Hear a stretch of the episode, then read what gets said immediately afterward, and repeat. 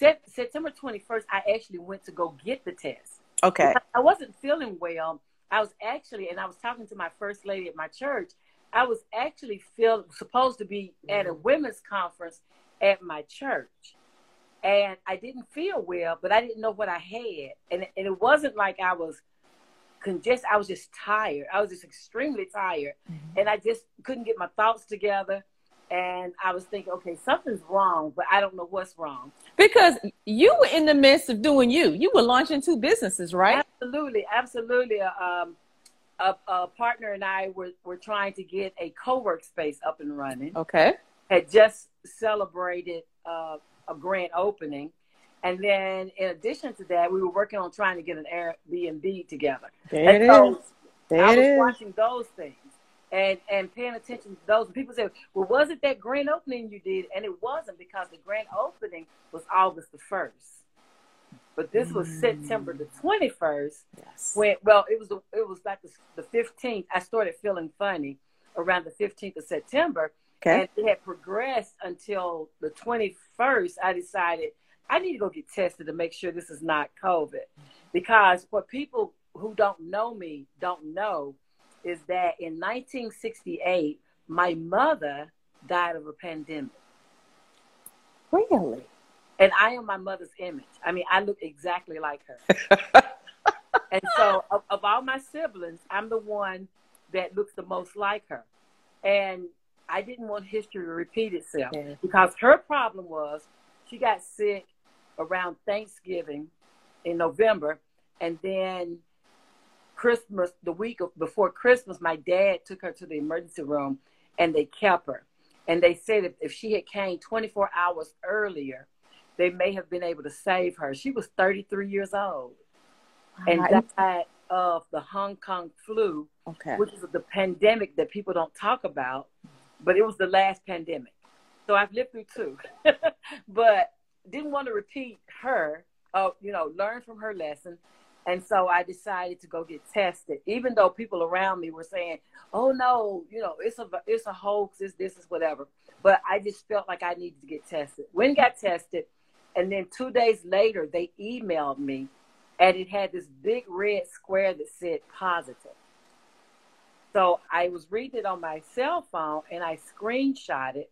And I have 3 grown sons. Yes. So I sent it to my sons, and I said, hey, your mom has tested positive for COVID. I always sort things, hey, your mom. So that's how I talk to them when it's concerning myself. And my oldest one said, he told me to get to the doctor. I have 2 firefighters and a logistics specialist. Okay. So my oldest son and my youngest son are both first responders. And so they've seen a lot through this pandemic of people having various illnesses and stuff. And they've been blessed where neither of them have been as bad as I was. So I don't remember him saying that, but I remember having the presence of mind to call my doctor. And I called her and I said, okay, I just tested positive for COVID. What do I need to do? And she said, Linda, get to the emergency room now. I'm going to pre-register you. Now, she was responding to what she knows about your health at that moment. Yeah, she has known me. So I've had the same doctor. I've been in that office for about 30 years, and I've had the same doctor for probably the last 15. Okay, because you have 3 of the 4. Yes. Yes, I have 3 of the 4 illnesses that they say that the Delta variant will take you out. I have 3 of the 4. And you have asthma, high blood pressure, and diabetes. Yes. Right. Okay. I do diabetes. Yeah. So her being my doctor knew this. She said, get to the emergency room now. She was going to pre-register me. And she did. What I remember is I remember getting dressed. And I remember, I don't know why I had this shirt on. If they had looked at me, they would have said, yeah, she's got something going on wrong. I never walk out of the house going anywhere in my house shoes, ever. But I had on some plaid shorts, a white tee, and my pink house shoes. Lord, I was looking a mess. Girl, that's how I leave the house every day. I I go to the store like that every day. Oh my Lord! If they'd have saw, if they'd have saw me, I mean, these were house shoes. House shoes. These were not like the house shoes that could be. No, no, we're not talking about the quick going to the store shoes like a pair of mules or a pair of wedges. Yeah, no. We're talking about the terry cloth ones with the band across the top. Yes, ma'am. Yes, ma'am. Straight house shoes. I said, if they would look at me, they should have said, yeah, something wrong with her. But I had on these plaid, so these are pink house shoes. I have on this beige plaid shorts, walking shorts, and then I have on this T-shirt that I only God knows what it says. And I'm going ahead and comb my hair. I did have taken a shower and all of that, but I went to the emergency room, and I thought I gave the man my driver's license. Okay. And so when I woke up, I couldn't find my wallet, so I thought somebody had my wallet. Well, it turns out my wallet was on the backside of my bed, and I actually gave him my passport because that's the only ID I had. I remember giving him something. And so evidently that brain fog from the COVID had already taken effect on you. Hot mess. And so I remember the guy telling me, well, come go. We've been looking for you. Come go this way. And I remember looking to my right and walking behind him. And that's all of my clear memories until 15 days later when I woke up. Okay. And so right then, go ahead. Yeah. What they say, the medical staff there says, is that I flatlined, that I passed out and flatlined. I don't remember. Cold blue, flatline. You dropped right there where you were. Now, were you in a wheelchair? Were you on a gurney? I was walking. He asked me to follow him. I saw him, and I followed him. But that's the last clear memory I have. I do remember prior to that, sitting and telling my son to come get my car, because I drove myself and I was afraid something was going to happen if they, I was in the emergency room. You don't park in the emergency room unless you're an ambulance or something. And so I do remember texting my son and telling him for him and his brother to come get my car. But other than that, my last thought was walking behind that guy. And I couldn't tell, today I can't tell you who he was, but then after I woke up, various people came in my room. I was in ICU, and various people were coming in my room and saying, we thought we lost you. We thought we lost you. We're so glad you're here. We don't get to see life after the ventilator. You're the oldest living person to come off the ventilator and live. Usually people die. And they were having, I was in ICU, and they were, I woke up and the lady was talking about putting another nasal feeding tube in me, and I couldn't say Jesus anything. Is right. I couldn't say anything. Jesus is right.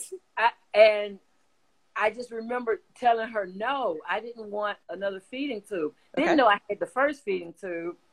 Didn't know I had been on a ventilator, but I was dreaming while I was unconscious.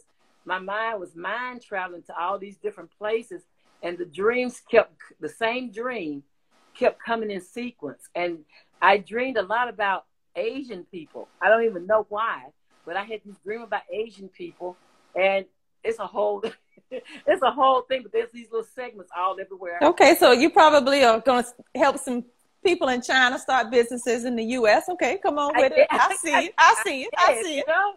And one of them, I was a property owner, and this Asian lady was paying me rent every 2 weeks, and so she would tell me how much money she was giving me for her rent in my place.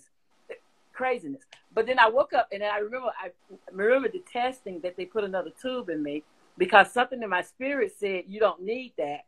And so I remember people praying over me. Okay. I remember there were some East Indians having a prayer thing in the room outside of my room.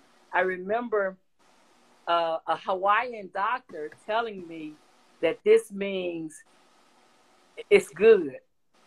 I remember all these various people from all these various cultures. But at the end of the day, I didn't get the feeding tube in me a second time.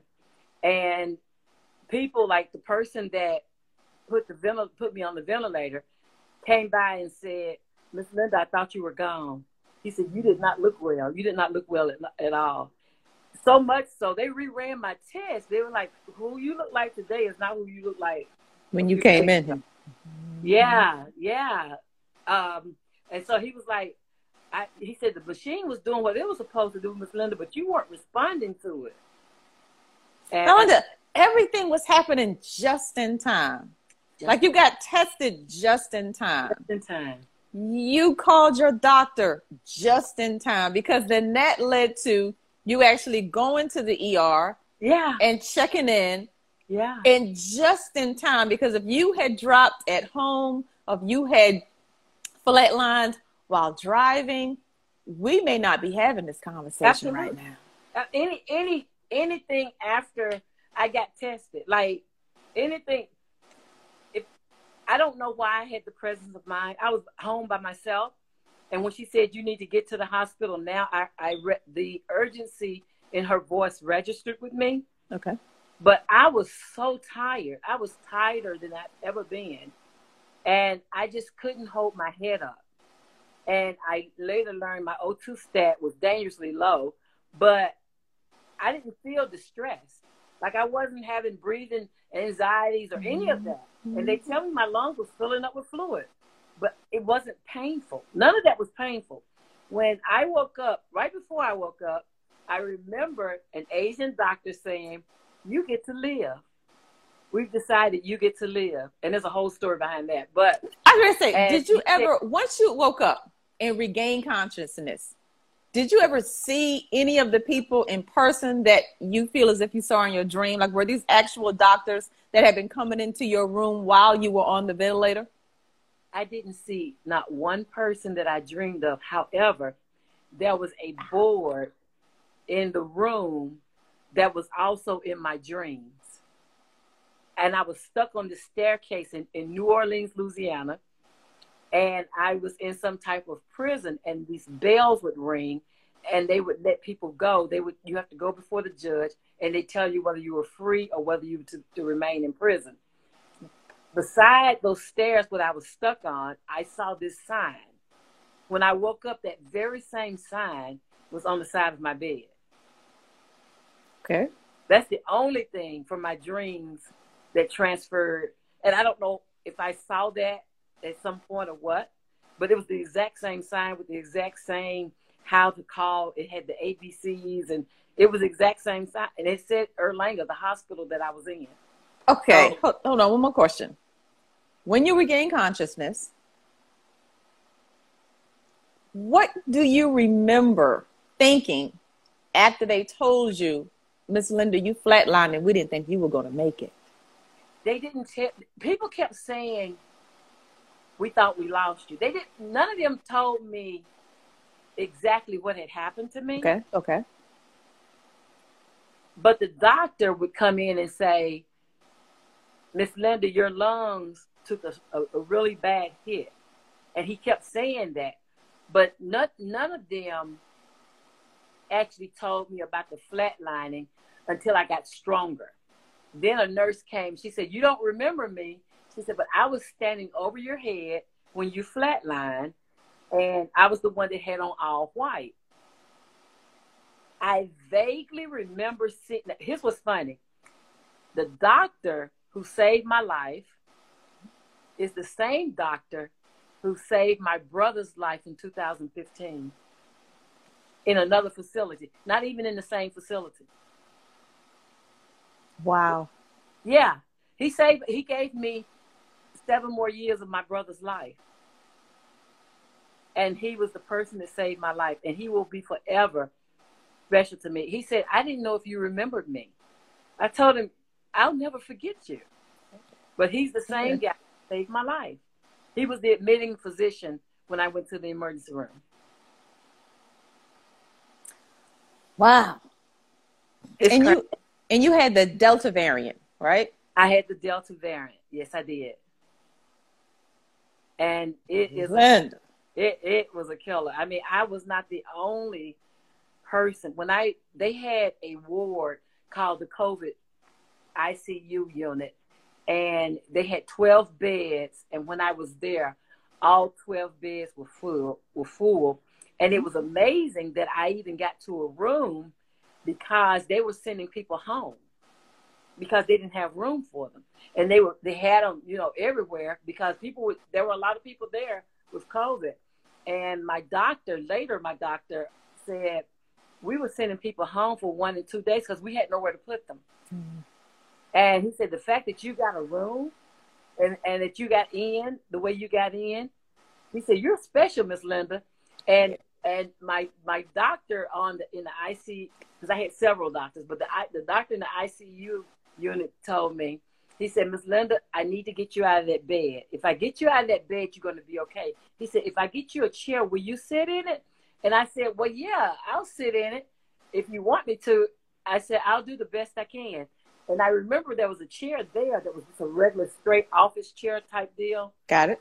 And I said, there's a chair there. I can go sit in that chair. He said, no, Miss Linda, we're going to treat you like who you are. You are somebody's mom. And so we're going to get you a reclining chair. And that he did. That he said, he kept telling me, he said, you're somebody's mom. We're not going to get you just a regular chair, Miss Linda. We're going to get you a reclining chair. We want you to get better. Yes. And it was a guy, his name is Bill. God bless you. He would come in and he said, Miss Linda, every day that I'm here, I'm going to get you out of this bed. He said, because that bed doesn't have your lungs position where you can breathe. If I can get you sitting up, then Miss Linda, you're going to start to get better. So he said, my legs were, all my muscles had atrophy. Every muscle in my body was gone. And so I was just a bag of meat and bones. I mean, literally just flesh and bones and no muscle at all, no muscle tone. So I couldn't walk. And he would come and he would grab me and tell me to grab him like I was dancing with him. And we would waltz over to the chair every morning so that I could sit there. He said, you need to sit there at least 8 hours. He said, because when you're sitting up, your lungs are open where you can breathe. Yeah. And that was the thing, like my lungs were filled with fluid. I had mucus in my ears, in my eyes, in my mouth, everywhere I had an orifice, there was mucus. Now, Linda, so, I got to tell you, if I ever get sick, I want your team. And I'm not talking about the hospital team. I'm talking about the home care team. Because when I tell you those boys and that daughter-in-law got it done. Hey, you know, you know, I mean. They were fighting for best son status. One had the morning, the other one had the afternoon. There were plates coming back and forth all day long. I said, if I get sick, I want Linda's team. You know? My oldest son practically moved in with me. Okay. Like him and my goddaughter came, they cooked, they cleaned, because when I left, you know, nobody had been in my house, but I had pots, I mean, I had food and, you know, it was September, so it was still kind of warm. And so I had an infestation of fruit flies in my house. Like it was crazy. And it was because I had left food in various places because I didn't know I was going to the hospital, right, and not coming back. And so they hadn't been in my house, and then when they started coming to my house, they were like, oh my God, what's going on here? But they did everything for me. My one prayer to God before I came home was, God, please allow me to go to the bathroom on my own. And so within days, from never being able to walk to regaining some strength by just standing up, like, you know, I remember a message a long time ago, a sermon where the preacher was talking about Jesus Christ on the cross. And he said what they did is when they stood him up, like that changed everything. Because when they stood him up, that became how he died for all of us. And I remember that minister in his sermon saying, if you can just stand up, you can be up. And I remember the guy by Bethesda, by the pool, waiting for somebody to pull him in. If you can stand up, you can get up. And I kept thinking that in my head, that if I can just stand up, I can get back up. Mm-hmm. And the occupational therapist and the physical therapist would come in my room, and they would just stand me up. And I kept saying, Lord, you said if I can stand up, I can get up. Mm-hmm. And I eventually start going to the bathroom by myself, and I got back up. I had nothing but my head I could move. Like, all of my arms, my legs, nothing worked. It took me, I remember going to physical therapy and telling the physical therapist, I can see under my arm. I can see my armpit. And he was like, thank the Lord for small favors. You know, but it sounds so silly. And right, after you reflected on it, he said, Miss Linda, I didn't know what you had came from. And I was thinking, okay, but did you do therapy? Did you do therapy? I sit down with, you know, but it's just, you have no idea how to be in an infant state. I mean, literally in an infant state, to get back up and walk again. Like, I think I have long COVID. I go back to my doctor on the 20th. And like, I have these aftershocks that go through my lungs and through my brain. My memory is in and out. Like, I'm still going through, even though I look fine, people think, oh, she's good. She's walking, she's talking. I have shortness of breath sometimes. I have stabbing pains in my lungs. Sometimes I stumble. Sometimes I'll start talking and I totally forget. So I still, it's not as bad as it was. Like that whole brain fog you hear about. Yes. That's a real thing. At what point in the hospital did the doctor say, okay, I feel okay letting you go home now? Well, because I could go to the bathroom by myself.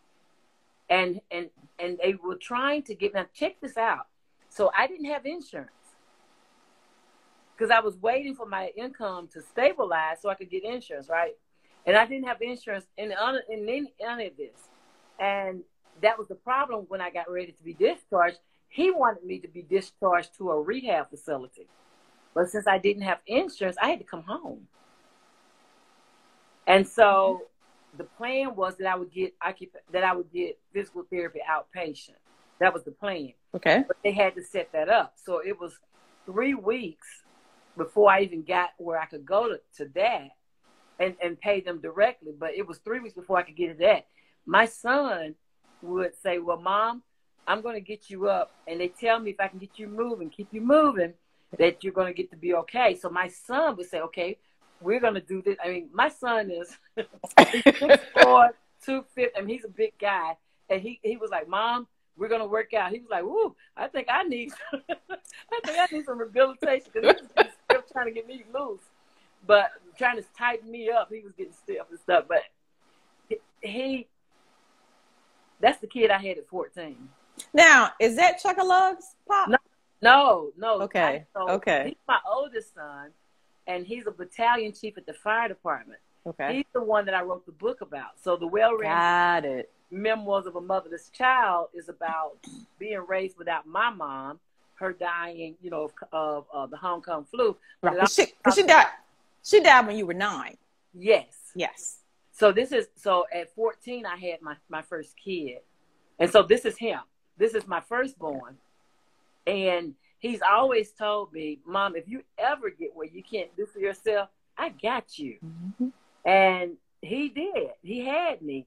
And even though I couldn't go to physical therapy right away, he would have me doing something like walking through the house on my walker, or, you know, take your legs, Mom, and move your legs up and down, or do this or do that. And in feeding my food, they cooked every meal. Yes, they did. I remember seeing the plates going back and forth. I remember one posting something about, I got here first, and now I got favorite son status. I said, honey, it is good to be loved, honey, because if I ever get sick, I want Linda's team as my home care team. My oldest one, I tell you what, I mean, all of my boys, my middle one lives in Cincinnati. And my oldest and my youngest, the two firefighters, they live here in Chattanooga with me. Got it. And so the oldest one was like on command, like, okay, we need to do this for her. We need to do this. And what's funny is, because he's married and with kids, my youngest doesn't have children, and he's not married. And so I put my next of kin as my youngest one, because I didn't want to, you know, get in people's lives. I didn't know, you know, I respect marriages. Yeah, you didn't know how quickly they would be able to turn it around if you were in an emergency, because the kids have their schedules, the parents have their schedules. Yeah. But the younger one, he didn't really have those additional schedules to be concerned about. Right, yeah. Right. And so he was the next of kin. And it's funny because when I first woke up, well, 2 days after I woke up, the doctor said, I've talked to your son, because I kept laying there. Nobody mentioned my family. And I kept laying there thinking, I wonder if anybody looking for me. I wonder if people notice that I'm not around. Like, meanwhile, the whole world was looking for you. The whole world is sending me emails. Girl, where are you? What's going on with you? Why are you quiet? Because I post every day. And I've posted every day for almost 9 years. On at least four platforms that I know of. Yeah. So I post every day. And so people who are used to seeing something that I post were like, okay, she hasn't been, what's going on with her? Because she hasn't posted anything in a minute. And that's what it was, is I was unconscious. And then when I started back, it took me months to get around to thanking all the different people. I know people around the world were praying for me. Mm-hmm. Like my friends over in Africa, my friends in Barbados, my friends in Egypt and China, and people were praying for me. Korea, mm-hmm. Like around the world, I had a prayer chain going. I didn't even know, not even knowing, but they were praying for me, and I know that I am here because of the prayers of those people who love me. Who thought enough to stop and pray for me. At the same time, though, I'm thankful for your family. Oh, yeah. That did begin to post and tag you to let everybody know, hey, this is what's going on and where she is. Yeah, yeah. Like I said, I had over 275 voice messages and emails. And, like, my phone had died. While I was in the hospital, like it was in my purse, and I didn't have a charger, and so it was dead. And I finally asked one of the nurses if she would charge it for me so I could call people and talk to people. And for a while there, I was only talking to family, because I have a sister that's disabled, and she was really concerned about me, and so I wanted to make sure they got to hear my voice, even though at the time it was not my voice, it was my other voice. But I not being able to talk, not being able to swallow, like every muscle, you don't even know, like they say over 600 muscles in the human body. Every one of my muscles, even in my throat, had atrophy. And then I had left side weakness, so they thought I had a stroke on my left side. And so that wasn't working. And they were saying I was favoring to the left because this side I couldn't control it. I'm right-handed. And so, I mean, all the things you think of. I had a blood clot in my lungs. I had pneumonia, you know, on the ventilator with the feeding tube, like passed out for dead, like everything you could think of, the most horrifying thing that could happen to you. And I was totally unaware of it all. I was totally unaware. I didn't feel any pain. I feel more pain now than I felt when I was in ICU. Recovery. Yeah. How has recovery been? So the brain fog has finally lifted. That's a plus. That's okay. Now, did you receive the physical therapy at home? No, so I drove. So at first, my friend would come and get me and take me to physical therapy, but I felt like I'm independent to a fault. I am. Linda! I am, but physical therapy is about 7 blocks from where I live. Literally 7 blocks away. And so I started driving, you know, I got there in like 5 minutes, literally. I mean, it's nowhere. And so I said, well, I won't inconvenience people to come and take me. Once I went there, I had physical therapy for 12 weeks, 2 times a week. And so, and they were like, oh, wow, you don't look like what you've been through. You know, they were like, you're moving around, Miss Linda. We have people that are still suffering. You up and running out the door. Because the first night, when I first came, I had my walker, right? Okay. And then I decided one day, I don't need a walker anymore. And so I stopped using the walker. But I had the oxygen tank because I Hold on. Push pin. Who made the decision you didn't need the walker anymore? I did. I decided I didn't need it anymore. When was the doctor? What did the doctor say? I would just email her and say, hey, I'm not. Okay.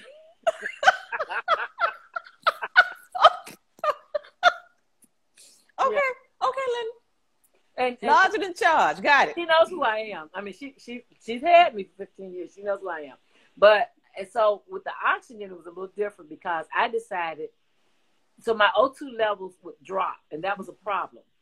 And then you learn that, you know, being, because we are darker skinned, that sometimes the O2 stat thing that you put on your finger does not read well.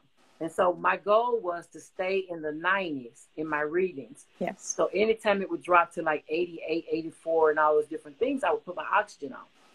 Well, I decided that, Lord, I'm going to believe you. I don't need this anymore. I need to be able to breathe for myself.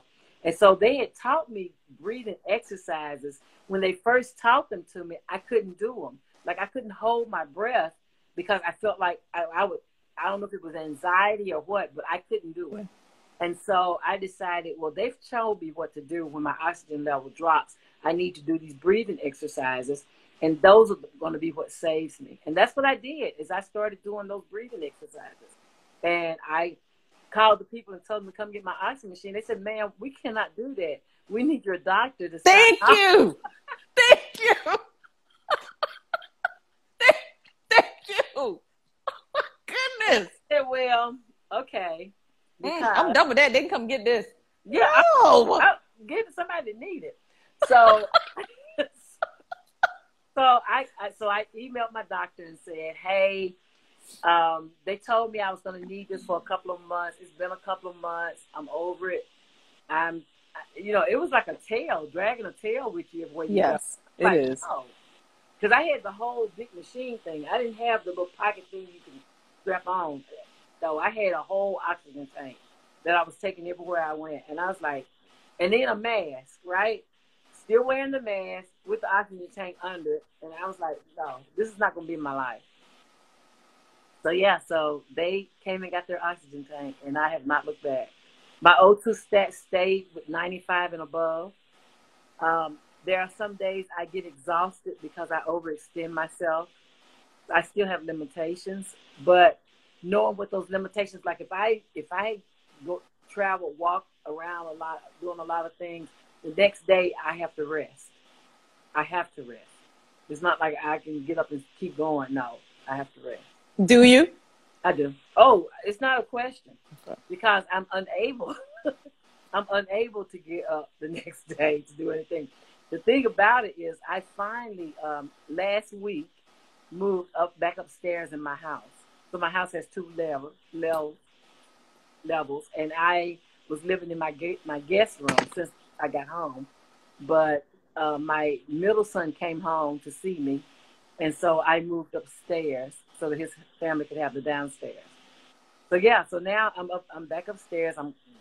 Some days I'm winded when I come upstairs, but this too shall pass. I refuse. Because whatever you decree and declare happens. It happens because I refuse to not give glory. I know that I'm here for a purpose, and I know that he woke me up to do a deed, and I will not do his deeds. Like, how can I help you get unstuck if I'm still stuck? I have to be the message that I'm sharing. And so in order to do that, I have to get back to being who I was before the pandemic. And that's what I'm doing. I see. And you are, because the posts are starting to roll again. Yeah. Yeah, just as they did pre-pandemic. Absolutely, absolutely, because I have a message now. I mean, he gave me a new song, right? Because I already had the message of, you know, being a motherless child and having kids, you know, as a teen. But then when I woke up, he said, you need to tell people what happened to you. And you need to help people find their way to freedom. And so that's what I've been doing is as soon as I was able to get the vaccination, I went and got the vaccination. And I encourage people to come go with me to get it because I know what my body will do without it. I am ready to know what it will do with it. And he reminded me of this spot on my arm for when I was a kid. My mother didn't have all the degrees I have. She didn't have the experience I have, but she had 6 kids that she took to get vaccinated. And so a lot of people are like, well, they got stuff in it and they this and that. God said, will you please just let me be me? Will you let me be me? You do your part. I got for my part. My part, knowing that I have all these comorbidities, is I have to go get vaccinated. His part is to make sure that the vaccination doesn't hurt me. And I have not had any symptoms or any, you know, people talk about the soreness or whatever. I haven't had any of that. It was old before I even knew I had it. And I've not had anything wrong with me. In fact, I'm going in June. I have to do 2 things. So now I have to take the pneumonia shot vaccination, and then I have to take the booster. I'm going to get it. And people say, oh, but you're going to get what they say you need, 14. I said, well, if I'm alive to take those 14, I guess I'll be taking them. I don't know. I don't understand. I do understand that the vaccinations were politicized. I do understand that totally. I do understand that it is a personal choice of whether you get it or not. It's just that if you have the illnesses like I have, I don't have a choice. How many people have you convinced to get vaccinated? Quite a few. Mm-hmm. Quite a few. And I've had people who their loved ones have been in the hospital and they've inboxed me and said, Miss Linda, my loved one has COVID. Miss Linda, please pray with me. Tell me what to do. And I just shared my experience with them. And in some cases, it's helped them to become better. In other cases, it was too late. The thing about it is each of us, we're different. And you have to walk your own walk in this thing. And is it deadly? That was what I wanted people to know, is that it can and did kill me, you know. And so when you think about that, even in my mom's situation, she waited around doing homeopathic things that she thought would work, and none of them worked. And by the time she got to the emergency room, she already had double pneumonia. And so her diagnosis, her final diagnosis, was the Hong Kong flu and double pneumonia. And 33 years old, that's just too young to die. And those were the ages of the people who were dying around me. Like you had 30-year-old, 40-year-old, 50-year-olds that were dying. And the fact that I'm 62 and I'm still here, I wanted, when the charge was, tell them what happened to you. And so every opportunity that I get, I tell people what happened to me, because this is serious. This is serious, serious stuff. You know, most days I'm fine. I didn't make up today because this is what I look like without makeup. So I didn't make up today. But because I wanted people to see, this is who I am. This is who I wake up to. And so not disregarding their fears, not saying that their fears aren't valid. But if you have comorbidities that you know you have, I know I've had asthma since I was a kid. I know I have high blood pressure since I was in my 40s. I know that I've been diabetic since I was in my 50s. Like, since I know I have these comorbidities, up until then, I was taking vitamins and trying to build up my immune system. Okay. But the fact of the matter is, my immune system can never get to the state that it will fight the illnesses that I live with daily and fight a COVID variant that's coming at me too. Like, it couldn't get that, you know. I couldn't get my immune system. I was eating vegetables, plant-based and and taking minerals and vitamins and doing all of that, thinking, you know, why they, and you may have seen a post where I said, why are they talking about vitamins and immune system and all these things? Why they want us to push that the vaccination? I was not against the vaccination. It was, I was waiting for them to go through clinical trials. Like I was at a hospital for 6 years. Like a lot of the rest of us. Yeah, I was waiting for them to get all the, you know, do your tests, do your clinical trials, come up with your results, fix whatever's wrong with it, and I was going to take it. But COVID didn't care about that. When I caught COVID, it didn't care that I was waiting for it to get perfected. It said, okay, ma'am, you have COVID. You were sick, and I'm going to kill you. And that's exactly what it did. And so you have to think about, and this is the thing, this is what I say to parents of grown kids. So my kids are 33, 37, and 47.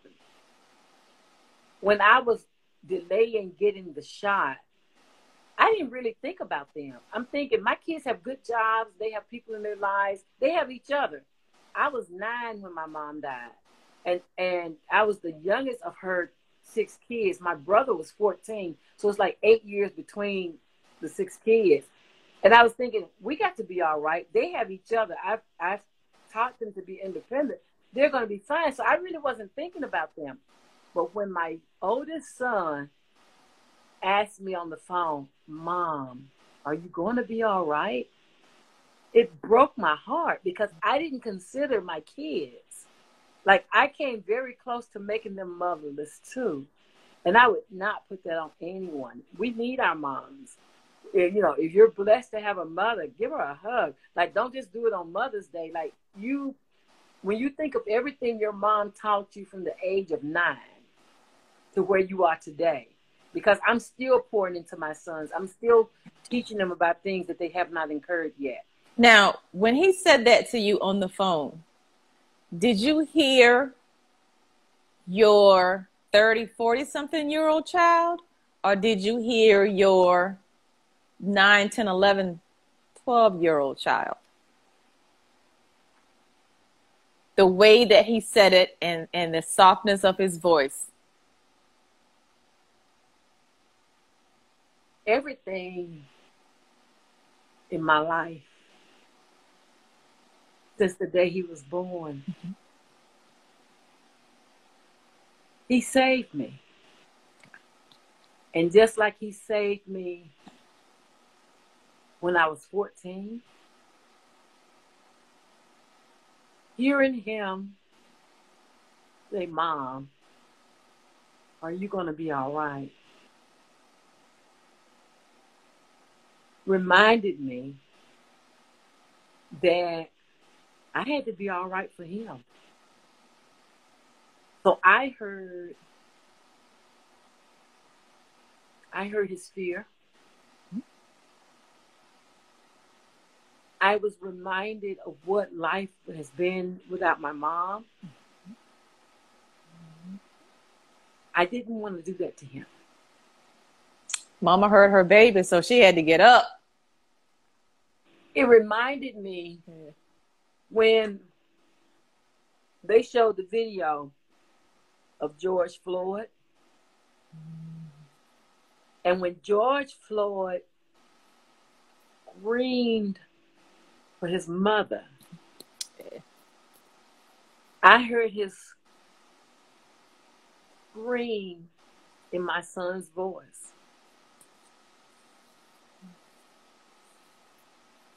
So, yeah, it reminded me of that. It reminded me of, it wasn't what he said. It was what he felt. You know, you feel, you still, even though they're grown, you still feel your children's anguish. You do. Yes. You can tell when they're okay. You can tell when they're not okay. And so I knew that he had been worried about me. I knew that I had to reassure him that I'm going to be okay. And so because of that, again, he saved my life. I mean, he you know, the medical people did what they did. But as far as reawakening that drive that has driven me for 47 years to do well in front of him, he awakened that part of me. And I've never intentionally let him down on anything. And I never will. And so that's what I heard. So when you're grown, when you have grown kids, we tend to think they don't need us anymore. But they still need us, and they still want us here. Even if they don't call, even if they don't come by, even if they don't, you know, just knowing that we're in the world somewhere makes their lives better. Yeah, that right there, I didn't think about that when I was not taking the shot. It never dawned on me. I'm this independent woman building businesses in the world. And I never thought about, if I die, what happens to my kids and my grandkids? Like, I have a granddaughter who's named after me. And we have some of the best times together. And you've seen videos of her, me interviewing her, because even when she was a baby, like, you know, I named her Baby Sue. That's her media name. And then Chugga Lugga, her brother. You know, everybody that follows me know about Chugga Lugga and Baby Sue. And so in his voice, I heard, what will my grandkids think when grandmother's no longer here? So those are things I hadn't thought about. I hadn't thought through. Had I thought them through, I would have gotten the shot earlier. But I wasn't thinking about them. I was just thinking about, you know, I'm busy. I'm doing this. They'll work it out, and I'll get it later. And, you know, I went to a funeral yesterday of one of my church sister's mom. And the preacher said there were three, and I'm sharing this with you because it's impactful. But the preacher said that there were three fallen angels talking with Satan. And Satan wanted to find a way to make man delusional. And so the first fallen angel said, well, tell him there's no hell. And Satan said, no. The preacher's been preaching about hell too much. They'll know there's a hell. And he said, well, tell them, the second fallen angel said, tell them there's no heaven. And he said, no, we can't do that as well because people have been preaching about heaven and hell, so neither one of those will work. The third one say, tell them they have more time. And Satan was like, yeah, I'll tell them they have more time while they keep serving me. I'll tell them they have time to get it right before they can get to heaven. And they'll believe it, that they have more time. We never have enough time. Like, I was out of time. And I didn't know I was out of time. I wasn't in distress. I wasn't in pain. But my time clocked, right? And so, you know, imagine, we don't know what day it's going to be or when it's going to be. We think we have more time to get it right. And the truth of the matter is we don't have as much time as we think we do. So in these few days that he's given me, in addition to my time clocking, I'm going to use them to tell people about time, how much we really just don't have what we think we have. And to make the best of every moment. Every moment. Versus living in the past or living in the future, waiting for, trying to get to, reaching for, grinding for the future. But to make some time to enjoy the moment that you have. Like, pull out those plates and those cups and that outfit and those linen and all that stuff you've been saving for that day. Like, pull them out and serve yourself. Like, appreciate life. Celebrate life. The good towels. Yes. Like, use the good towels. Like, no, because we keep thinking we have time. And the fact of the matter is, none of us have as much time as we think we have.